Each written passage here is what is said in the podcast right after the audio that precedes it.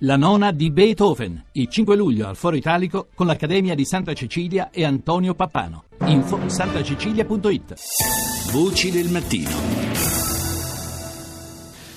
Abbiamo sentito proprio nell'ultimo telegiornale, quello canadese, la notizia dell'impegno eh, di Ottawa per l'invio di truppe in Europa dell'Est eh, tutto questo si colloca, si inserisce nel quadro di una eh, tensione rinnovata tra la Nato e la Russia eh, in una giornata quella di oggi, che segna il, l'anniversario, il 25 anniversario dello scioglimento del patto di Varsavia, cioè il, quella che era eh, il, la controparte storica diciamo, eh, della Nato a est e a una settimana dall'importante vertice dell'Alleanza Atlantica in programma a Varsavia.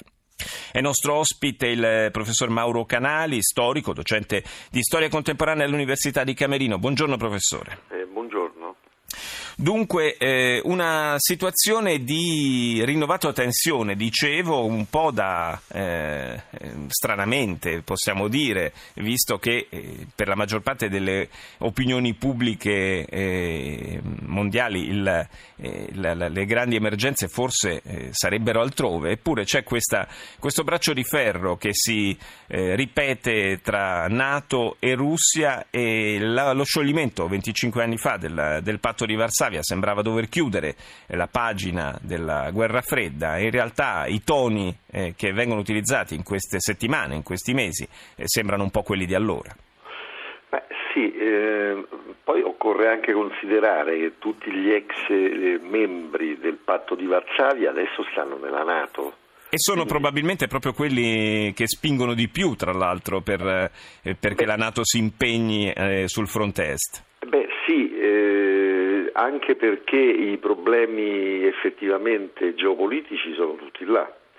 Nascono dalla dissoluzione del vecchio impero sovietico e appunto da questa fuga di questi paesi una volta comunisti che eh, la, le, le, prime decisioni che hanno preso all'indomani eh, della caduta del muro di Berlino sono state quelle di chiedere la copertura dell'Alleanza Atlantica, anzi di entrarne a far parte.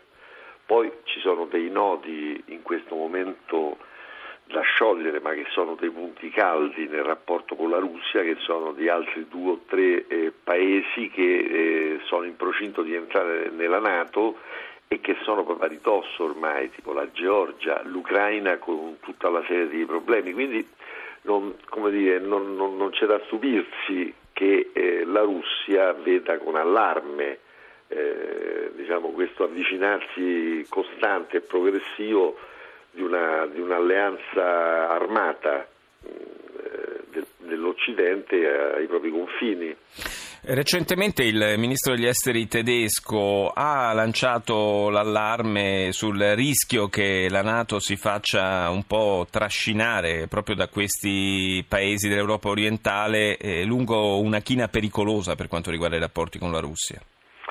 Ma qui avrei dei dubbi perché comunque la, diciamo che la, la leadership eh, decisionale sia sul piano politico che sul piano militare è sempre rimasta nelle mani dei paesi fondatori. Quindi mh, mm, se decisione ci sarà, e spero proprio di no, diciamo che eh, verrà presa sulla base di considerazioni che fanno riferimento ai paesi fondatori, ai paesi tradizionalmente diciamo, alleati eh, da, da, dalla fine degli anni 40, dalla nascita della Nato non saranno certo i vari paesi aggregati successivamente a decidere, semmai saranno i problemi che nasceranno in questi paesi, che stanno nascendo in questi paesi, ma la, la volontà politica e militare a mio avviso rimane saldamente nelle mani di Bruxelles. Ma come si spiega però questo eh, inasprimento dal punto di vista militare e dei rapporti tra Nato e Russia quando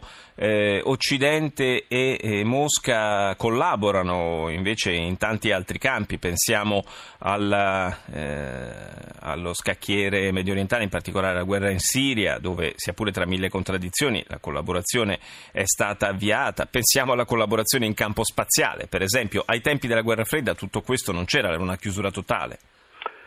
Beh, eh, chiusura totale no, io ricordo anche che per quanto riguarda la, la, diciamo, la, conquista dello spazio ci furono comunque segnali addirittura durante l'era Brezhnev con l'incontro Apollo, Soyuz, insomma ci furono una serie di collaborazioni, no? Non, non, tutto il periodo della guerra fredda non fu un continuo come dire, digrignare i denti mm. da, da, entrambe le parti, però eh, in questo momento eh, la Russia ha la sua ragione di Stato eh, da far valere, ha i suoi, dire, i suoi, obiettivi di sicurezza anche da, di cui tener conto e, e dall'altra eh, la, la, Nato oh, allargata ormai eh, si muove come una potenza ormai globale.